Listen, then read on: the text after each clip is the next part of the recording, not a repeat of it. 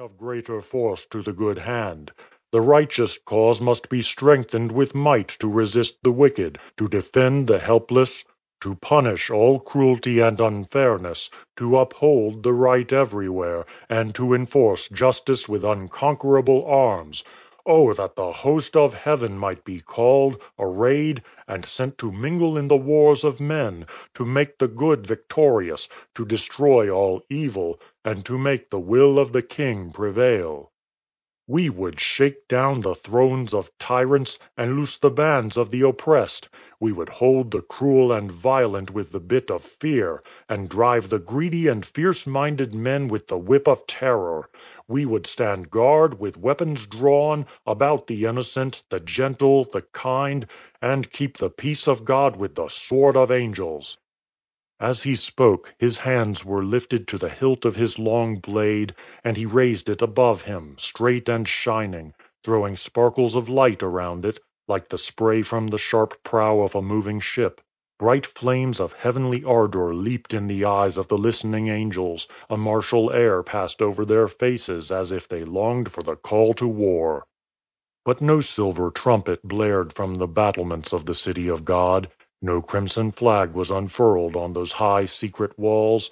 No thrilling drum beat echoed over the smooth meadow. Only the sound of the brook of Brighthopes was heard tinkling and murmuring among the roots of the grasses and flowers and far off a cadence of song drifted down from the inner courts of the palace of the king. Then another angel began to speak and made answer to Michael.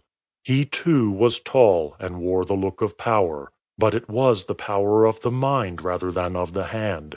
His face was clear and glistening, and his eyes were lit with a steady flame which neither leaped nor fell. Of flame also were his garments, which clung about him as the fire enwraps a torch burning where there is no wind, and his great wings, spiring to a point far above his head, were like a living lamp before the altar of the Most High.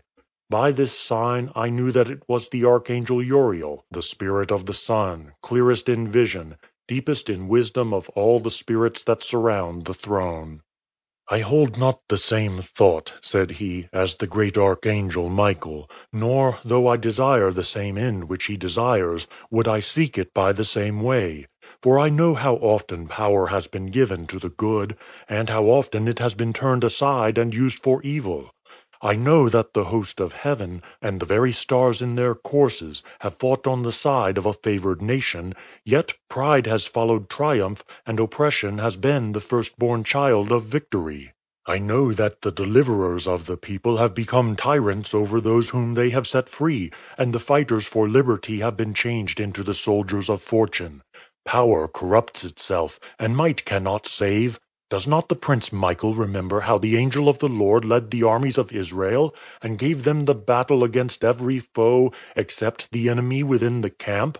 And how they robbed and crushed the peoples against whom they had fought for freedom? And how the wickedness of the tribes of Canaan survived their conquest and overcame their conquerors, so that the children of Israel learned to worship the idols of their enemies, Moloch and Baal and Ashtoreth?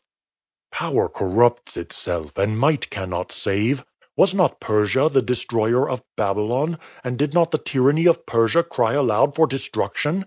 Did not Rome break the yoke of the East, and does not the yoke of Rome lie heavy on the shoulders of the world? Listen!"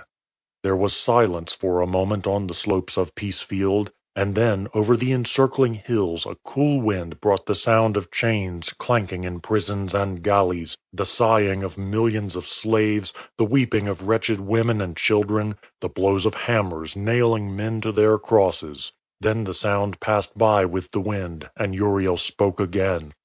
Power corrupts itself, and might cannot save. The earth is full of ignorant strife, and for this evil there is no cure but the giving of greater knowledge. It is because men do not understand evil that they yield themselves to its power. Wickedness is folly in action, and injustice is the error of the blind.